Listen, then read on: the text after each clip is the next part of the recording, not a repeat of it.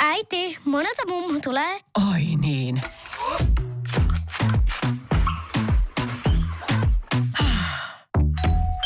Helpolla puhdasta. Luonnollisesti. Kiilto. Aito koti vetää puoleensa. Viisi. Helsinki, täällä Polar 937. 937 puhu. Tulla äkisti alas, lentokorkeus 3000 metriä. Öö, hetkinen, sanotko vielä 937? Korkeus 3000 oli pakko laskea. Kuulu pamaus ja kaikki alkoi soida täällä. Paine hävisi, jotain meni rikki, ei tietoa paremmin. Korvat koittelee tässä palautua, mutta ainakin henkilökunnasta kaikilla pysyi taju. Tämä selvä Polar 937. Palatkaa takaisin Rovaniemelle. Ne jatkaa siellä teidän kanssa. 937 asia selvä. Onko näköhavaintoja kaapparista? Kaikki henkilökunta on ohjaamossa ovisäpissä, ei mitään tietoa kaapparista. Älkää avatko ovea kuin vasta poliisille. 937 asia selvä. Mä oon pahoillani. Mä koitin saada sen kiinni. Mä vaan pelasin. Tiesin kyllä, että ei se vahingoita teitä. Mä olin oikeassa, enkö niin? Helvetti. Kaikki hyvin, ei me tommosista pienistä. Järvellä kävelee lennon johtoon, pudistaa päätään ja ojentaa kämmenensä eteeni. Tämä on nyt varmaan se klassinen ase- ja virkamerkkihetki. Paremmin ajateltuna, äskeinen tyyli neuvotella ei ollut varsinaisesti poliisin ohjekirjasta. Joka askeleella kauemmas lentoasemasta suututtaa vain enemmän. Rikollisjärjestön tutkinta on käytetty satoja tuhansia markkoja, joista olen ensimmäisenä vastuussa. Lopulta päästän suurimman tietolähteeni pakoon sen jälkeen, kun hän sai jo selkeän lupani uhrata panttivankeja. Miksi edes sanoin niin? Miksi pelasin sivullisten turvallisuudella? En edes tiedä enää. Ainoa hyvä on se, ettei kukaan koneessa oikeasti loukkaantunut, ellei kaappari itse, missä nyt onkaan. Mutta poliisin johdossa on mitta täynnä. Poistun lennon johdosta lomautettuna KRPstä. Juttu menee esitutkintaan ja vaikka mitä. Kukaan ei näe lopputulosta, jossa kaikki sivulliset kuitenkin säästyivät – ja että kenenkään muun kanssa kaappari ei olisi edes keskustellut. Ja nyt kierrän sateessa lentoasemaa välttääkseni kamerat ja mikrofonit.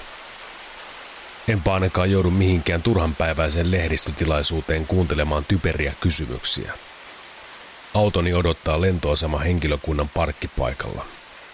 Lainattu minivään – jonka sisältämä kasa omaisuuttani muistuttaa tuorehkosta erostani.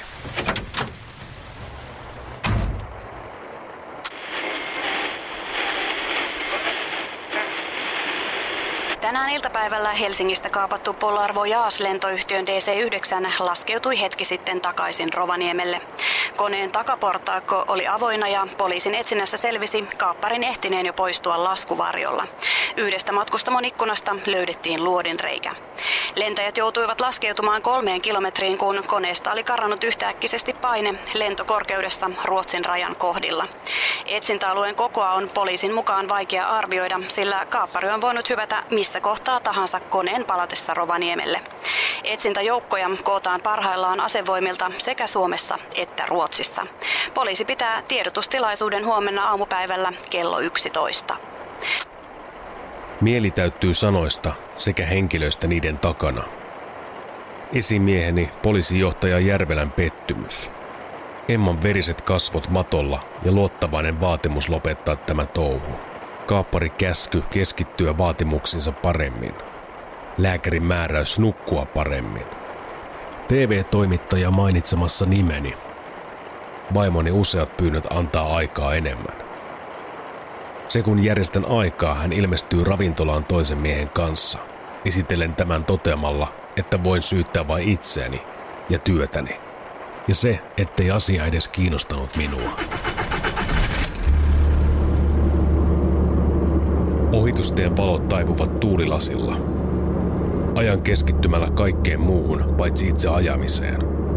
Ei aavistustakaan, miten tästä kuuluisi jatkaa. Sadetta valuva takkini liehuu sairaalan käytävällä valojen alta. Päivystäjät ja sairaanhoitajat antavat kaikki saman vastauksen. Minulla ei ole pääsyä mihinkään ilman tositteita. Kaivoin parin kertaan virkamerkkiäni todetakseni, ettei sitä ole. Edes kollegani vointia tai elossaoloa ei kommentoida.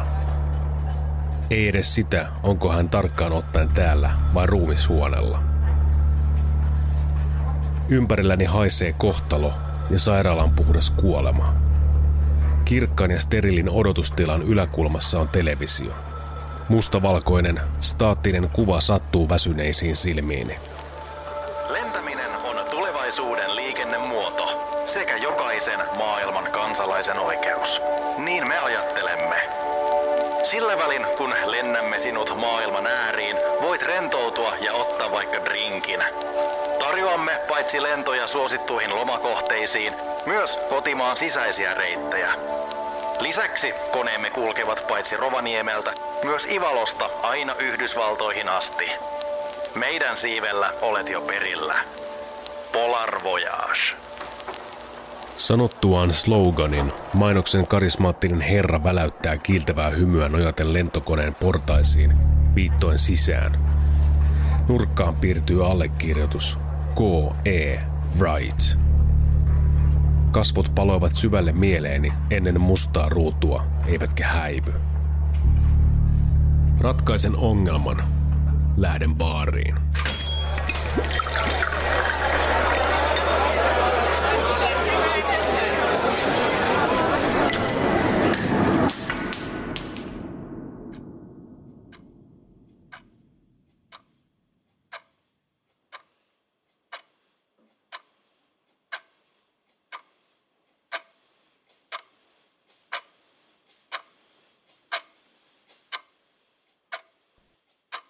Kattotuuletin pyörittää ilmaa aamupäivän valossa. Nousen kipeää otsalohkooni varoen viltin alta istumaan. Muistan vain sen, että lähdin vihaisena juomaan. Rohkenen nostaa katsettani baaritiskille. Vähäsanainen kaveri nostaa sille vesilasin, pillerin sekä kaataa mustan kahvin. Hämeentien räkälä on kantapaikkani. Onneksi. Omistaja uskalsi jättää tänne nukkumaan. Ei Suomen poliisi sentään pahin varas voi olla, hän joskus sanoi, kun lähti asioille ja jätti minut asiakkaiden joukkoon vahtimaan paikkaa hetkeksi. Hän toki tuskin tietää, ettei takkini taskusta löydy virkamerkkiä tällä hetkellä. Toisaalta enpä ole häneltäkään luvistaan kysellyt, eikä sellaiset kiinnosta. Palvelu pelaa töykeästi, mutta toimivasti. Perjantai. Baarimikko vaihtaa kalenterissa sivun syyskuuhun. Kaappikello näyttää viittavalle 11. Rööki sauhuaa harmaina hattarana tiskin takana ja tuopit hieroutuu kiiltäväksi toistensa perään. Ehtiessään nakkaa eteni suurella kirjasinkoolla otsikoidut iltapäivälehdet. Näin Suomen ensimmäinen lentokonekauppaus eteni. Kaikki torstain panttivankidraamasta – Toimittajan kommentti. Ottiko KRPn Asko Vuorijalava turhan riskin panttivankien kustannuksella? Viikonloppuna TV:ssä Timotea Mikkosen vieraana kaappauksesta selvinnyt lentoemäntä sekä poliisijohtaja KRPstä. Yli 140 kiinni. Rikollisjärjestö Mustamarketin koko tarina en jaksa edes arvella, mitä toimittaja on keksinyt tuon alle, kun vuosia aihetta tutkineena en edes minä osaisi kirjoittaa kyseisen otsikon lunastavaa juttua. Yhtä kaikki se palaa taas mieleen. Kaappaus. Järjestön suurkiinniotto, räjähdys, Emman loukkaantuminen. Maan alle kadonnut Wright. Kaapparin laskuvarjohyppy tuntemattomaan – Lisäksi portaita putoaminen särkee kropassa.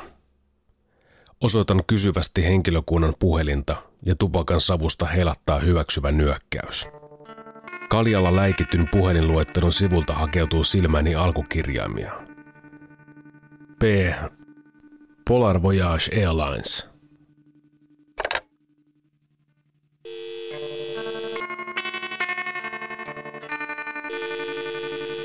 En tajua lentoyhtiön roolia tässä, mutta jokin salattu tarina sillä on oltava.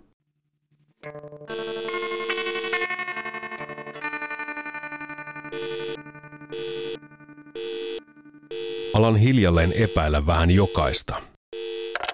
Onko lentoyhtiöllä lainkaan tekemistä Wrightin sivubisnesten kanssa?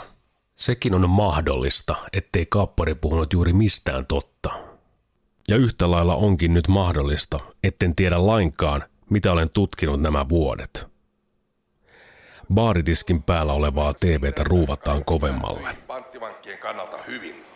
Tuntemattomana pysytellyt rikollisjärjestö Mustaan Markettiin kuulunut lentokonekaappari hyppäsi laskuvarjollaan Ruotsin rajalta muutamia kilometrejä Suomeen päin, todennäköisimmin kartalle merkityn ympyrän sisällä. Kohtalaisen suurta etsintäaluetta on käyty koko yön läpi poliisin, rajavartioston ja armeijan yhteistyöllä.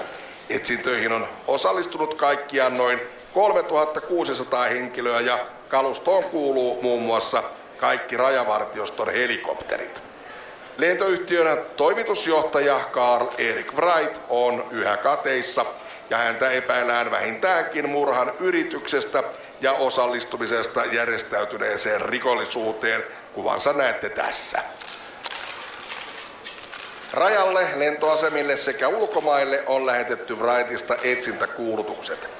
Lentoyhtiö Polar Voyagein muut työntekijät on tutkittu, mutta ketään ei epäillä osallisuudesta tutkinnassa oleviin rikoksiin.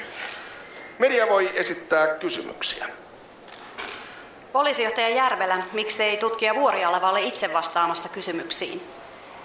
Vuorialava ei edusta poliisin lausuntoja ainakaan tässä vaiheessa. Hän on sivussa KRPstä ainakin toistaiseksi. Käsitykseni mukaan kaappari pakeni lentokoneen takaa portaikon kautta. Pitää paikkansa. Alle vuosi sitten Yhdysvalloissa tapahtui lentokonekaappaus, jossa D.P. Cooper nimellä tunnettu mies vaati ja sai lunnaita 200 000 dollaria ja poistui koneesta laskuvarrella juuri vastaavalla tavalla, eikä häntä ole vieläkään löydetty. Koneisiin kuitenkin asennettiin siellä tämän jälkeen laitteita, jotka estävät takaportaikoin avaamisen ilmassa. Miksei Suomessa ole vastaavia käytössä? Äh, aika spesifi kysymys. Suomen poliisi tai ilmailuhallitus ei ota kantaa Yhdysvaltain lainsäädäntöön alaa Poliisijohtaja Järvelä kyse ei ole siitä, vaan siitä, miksi kaappauksiin ei Suomessa ole varauduttu millään lailla. Tiedetään kuitenkin, että niitä tapahtuu maailmalla verrattain paljon.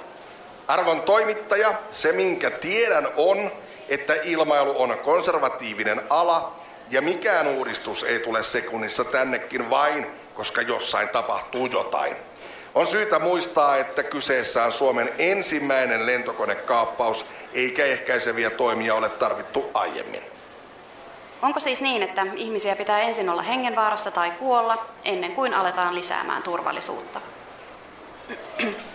Itse en millään usko, että jokaista maailman lentomatkustajaa aletaan tarkistaa yksi kerrallaan.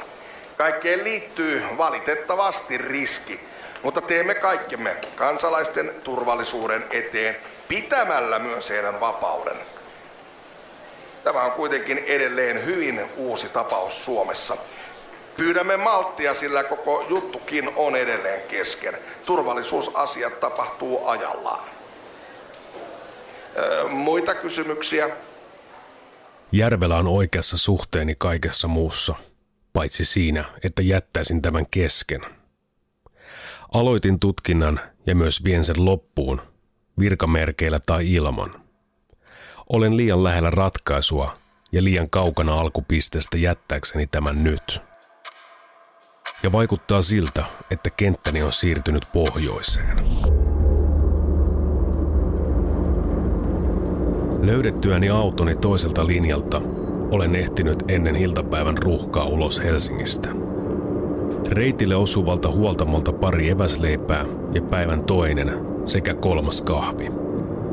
Risteykset, tien sivussa aaltoilevat sähkölinjat, kuten kokonaiset kylätkin jäävät taakse, katoavat syyskuun ensimmäiseen iltaan.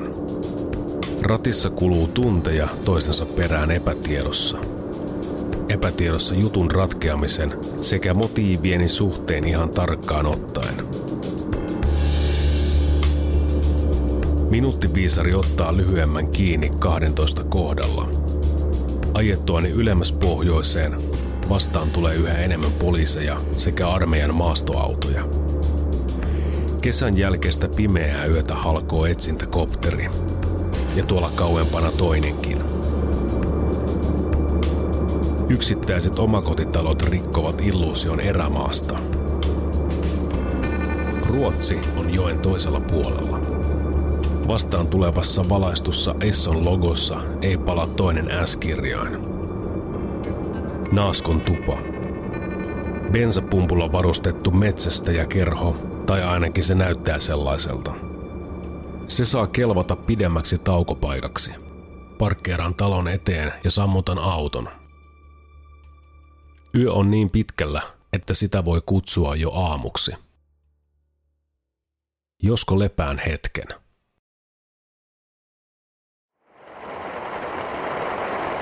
Aamu. Tai sitä iltapäivän puoli kolme on minulle tänään. Portaissa putoamisen lisäksi kropassa tuntuu ajaminen. Ajan muutaman metrin ja siirryn sisälle. Kahvikuppi ja pari santsia ja vielä termokseen. Baarin päässä istuu kaksi poliisia, joista molemmat kääntävät katsensa suuntaani yrittämättä peitellä sitä. Kassan vitriinin alla päivälehtien telineessä on kasvoni keskellä etusivua. KRPn Asko Vuorijalava käytti satoja tuhansia poliisin rahaa ja katosi. Lehti putoaa kassalle kahvin viereen ja se lisätään hintaan. Myyjä kääntää lehteä ja vilkaisee kasvoihini. Kun käännyn pois, toinen poliiseista seisoo edessäni kymmenen senttiä pidempänä ja odottaa minun väistävän.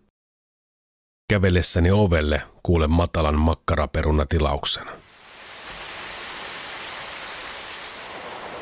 Istun autossa naaskon tuvan edustalla. Tosiasiassa ei hajuakaan, mitä ajattelin seuraavaksi. Ajoin Lappiin vailla realistista suunnitelmaa löytää kaappari. Toisaalta en olisi voinut jäädä Helsinkiinkään. Kaiken lisäksi, ja mikä todennäköisintä, jos poliisi löytää sen kaapparin ennen kuin minä, olen täällä turhan takia. Toinen asia on, löytyykö kaappari, ja jos, niin missä kunnossa. Kuluu tunteja, jotka ovat sekä piinallisia että tylsiä. Pimeys alkaa laskeutua. Avaimet roikkuvat virtalukossa. Fordin mittarissa on vajat 400 000 kilometriä. Taukopaikan ohittaa poliisiauto huomattavaa nopeutta valot välkehtien. Kahvitauko päättyy myös sisällä. Ulkoovi käy. Tumman sinisen saapin ovet pamahtavat kiinni ja auto kartaa vesilätäkön yli tielle valot välkkyen. Samaan suuntaan kuin äskeinenkin auto. Jotain on taatusti löytynyt. Kojelaudan mittari rullaa yli 400 000 kilometrin päin kaartuva vesisade sekä ohi virtaavat keskiviivat ja aurauskepit loistavat pimeässä. Sinipunainen välke katoaa kilometrin päässä aina mutkan taakse, kunnes se näkyy uudelleen pimeän suoran päässä. Auto kääntyy metsätielle kohti sisämaata. Kilometri tai ehkä pari päällystämätöntä tietä pitkin – Poliisin välke kantautuu viistosta kuusimetsän takaa, kun auto katoaa vieläkin pienempää tietä syvemmälle metsään. Ajan traktoripolulle johtavan risteyksen ohi ja jätän auton jonkin tallin pihaan aurauskoneen rivin jatkoksi. Jaloin takaisin kohti ohuen metsätien risteystä. Taskulamppuni on kirkkaimmalla asetuksella, Valo tarttuu polkua ympäröivien puiden latvoihin sekä kauempana maassa makavaan kirkkaaseen levyyn, ilmeisesti jonkinlaiseen liikennemerkkiin. Pimeä polku jatkuu valon ulottumattomiin, vaikka olen kävellyt syvemmälle metsään jo parisataa metriä.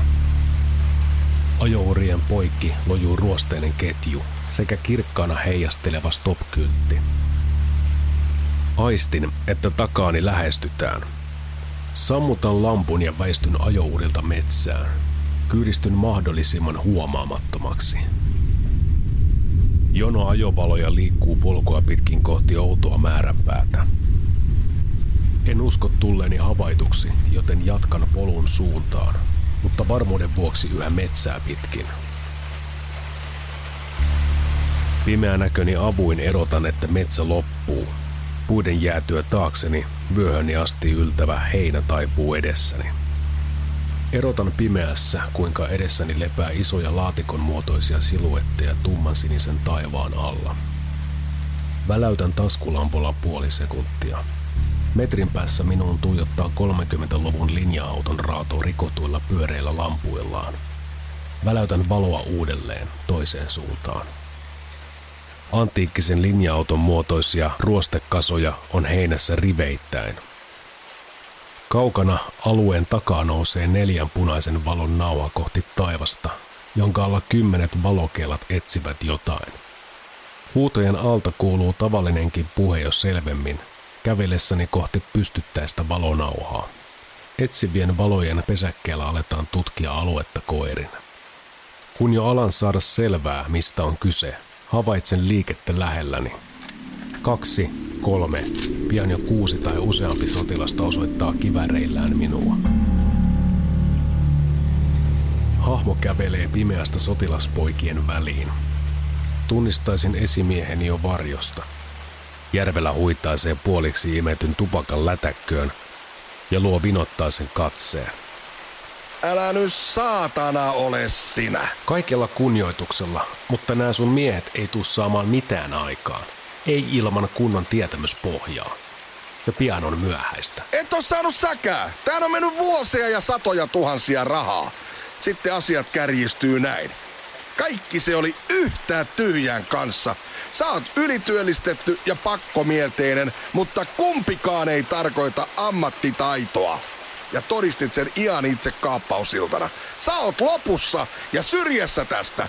Usko nyt jo! Te ette tiedä, mitä edes etsiä. Kaappari on nyt lähestulkoon yhden tekevä.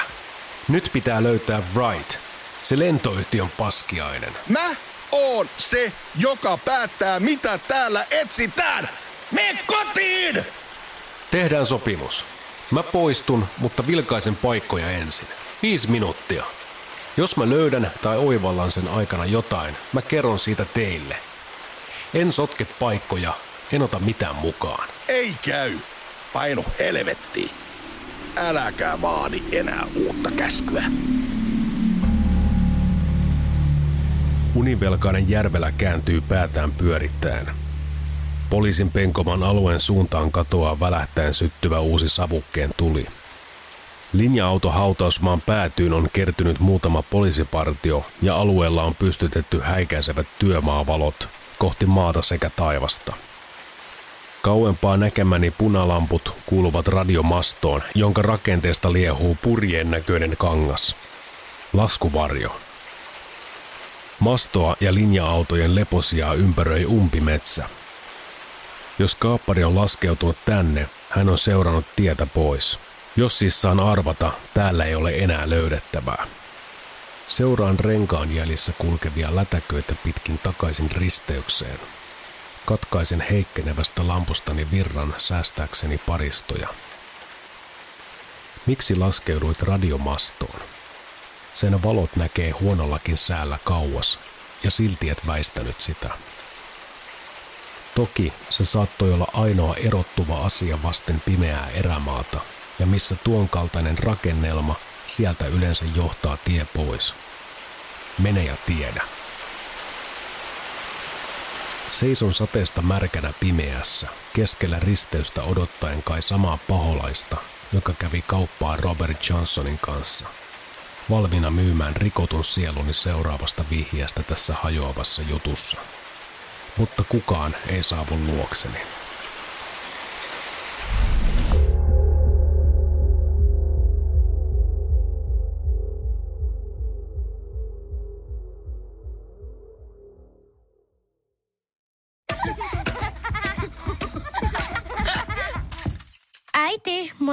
Mummu tulee? Oi niin.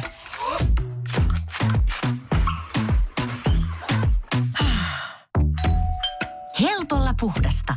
Luonnollisesti. Kiilto. Aito koti vetää puoleensa.